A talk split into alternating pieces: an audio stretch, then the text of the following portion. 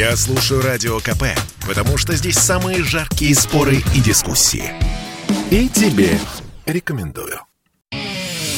Эдвард Чесноков. Отдельная тема.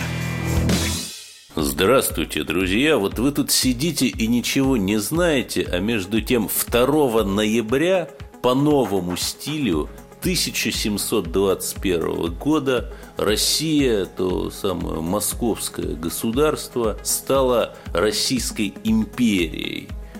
И понятно, почему вы об этом не знаете, потому что нынешним элитам эта история про Российскую империю, она крайне неудобна, причем она неудобна всем. Это, кстати, та же самая причина, по какой, например, столетие со дня гибели Николая Гумилева и 135-летие со дня его смерти в этом году мы тоже как-то пропустили. То есть мы-то не пропустили, но наши чиновники от культуры, когда уже совершенно чудовищный скандал возник. Ну, там сказали, что вот мы там в паре областных библиотек там провели э, какие-то кумилевские чтения. Понятно почему. Потому что русский православный человек, поэт, монархист, имперец, им был неудобно. И с Российской империей на самом деле ровно то же самое. Она неудобна либералам, потому что видите ли, в чем дело тогда, при вот этих царях, которых вы так ненавидите, Россия входила в семью европейских народов, и да, были, безусловно, проигрыши, как Крымская война, но были и выигрыши.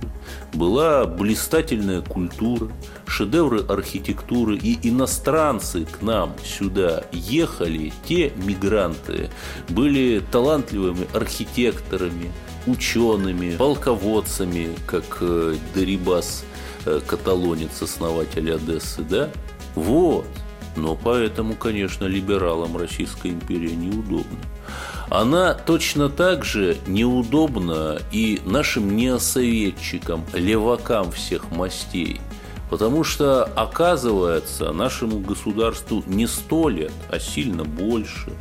Оказывается, Россию можно поднять с колен не только гулагом, чрезвычайкой коллективизации и массовыми расстрелами, но и мирно, опираясь на низовую, земскую, созидательную инициативу народа. Оказывается, наша заслуга – это не только то, что партия руководила и направляла, а то, что было что-то другое – земство русское, о котором я сказал, купечество русское, вот те самые буржуи, которых так ненавидят леваки, которые, как Третьяков, создавали невероятные галереи с современным искусством, больницы строили, театры и так далее. Вот.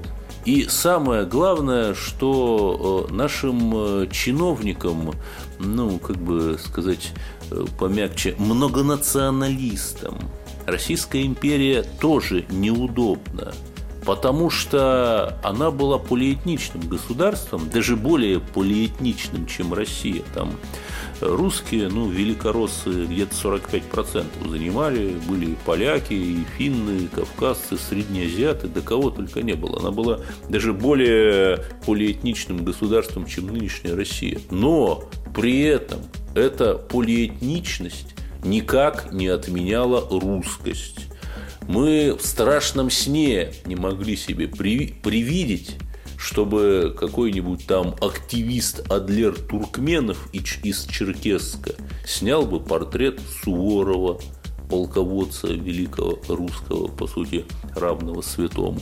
А сейчас, пожалуйста. И самое главное, вот э, все эти многочисленные народы и разные религии, они вполне себе мирно жили в этой полиэтничной мультикультурной Российской империи под русским именем, под русским знаменем, под знаменем белого царя, изучали э, русский язык и русскую культуру.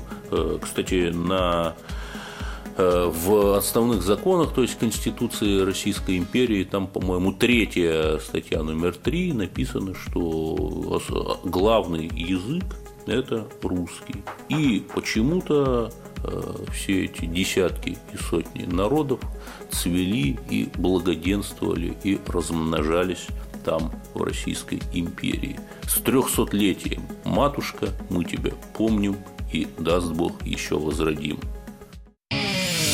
Эдвард Чесноков. Отдельная тема. Это спорт неприкрытый и не скучный. Спорт, в котором есть жизнь. Спорт, который говорит с тобой как друг. Разный, всесторонний, всеобъемлющий. Новый портал о спорте – sportkp.ru О спорте, как о жизни –